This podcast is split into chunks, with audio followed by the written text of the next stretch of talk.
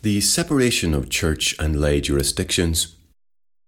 Because church and state were, to a great extent, undifferentiated in Anglo Saxon England, it is relatively easy to trace the influence of Christianity and of the Church upon the English kings and their law codes.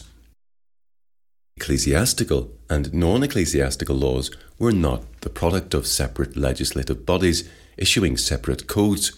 Rather, the king, as head of the nation and of the church, with the advice and counsel of his witan, consisting of bishops and other ecclesiastics, ealdormen, and thanes, legislated for both state and church. There was not the same separation between sacred and secular that characterized the period following the Papal Revolution.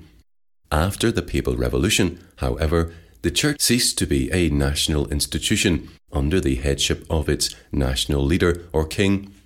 The Church throughout Western Europe became an international organization under the primacy of Rome, with the clergy owing their allegiance to the Pope, who ruled the Church like an emperor. At the same time, the jurisdiction of the Church became autonomous of the jurisdiction exercised in the royal, royal, communal, and feudal courts. The Pope became, in a new sense, the head of the Church. The Church as an institution became a spiritual empire with its own rules and law, with the clergy as the officials of that empire owing their allegiance to their prince, the Pope. The result was that the dichotomy between the sacred or spiritual realm and the secular or temporal realm became much more pronounced. Matters of law relating to the spiritual realm became the domain of canon law, while those relating to the secular realm came under the jurisdiction of the royal courts and of the king. Actions involving the clergy or touching on spiritual matters and crimes that merited spiritual penalties would be brought in the ecclesiastical courts under canon law, whereas actions involving laymen or relating to secular matters would be brought in the royal courts under the jurisdiction of the king. This does not mean, however, that the church and the state were totally separate in legal matters.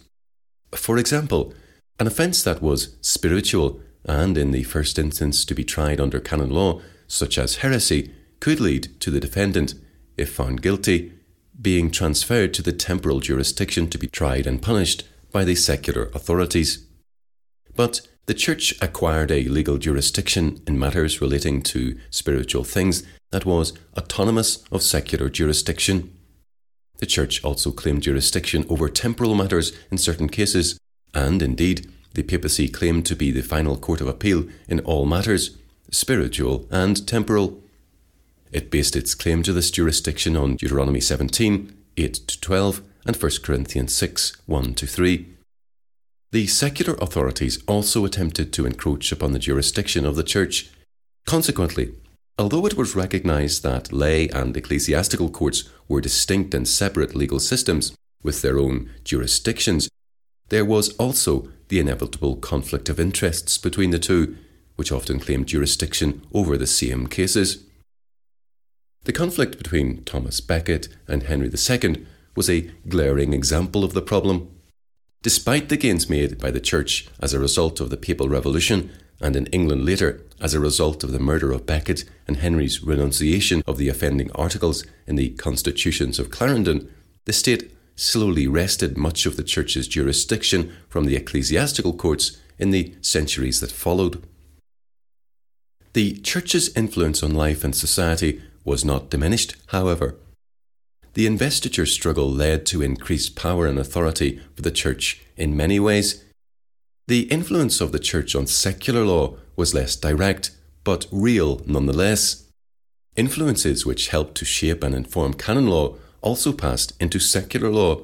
Indeed, the term common law itself was originally used by the canonists to denote the general and ordinary law of the universal church in contrast to the particular rules of local churches, and eventually the term passed into secular law. Other elements, including some elements of Roman law as refashioned by the canonists, also passed into secular law. The influence of the Church on the developing common law system was significant, if less direct, than the Church's influence on secular law in the Anglo Saxon period. and Christian principles, although often heavily overlaid with the errors of Roman Catholic dogma, continued to influence the development of secular legal thought. We shall now attempt to trace out some of these Christian influences.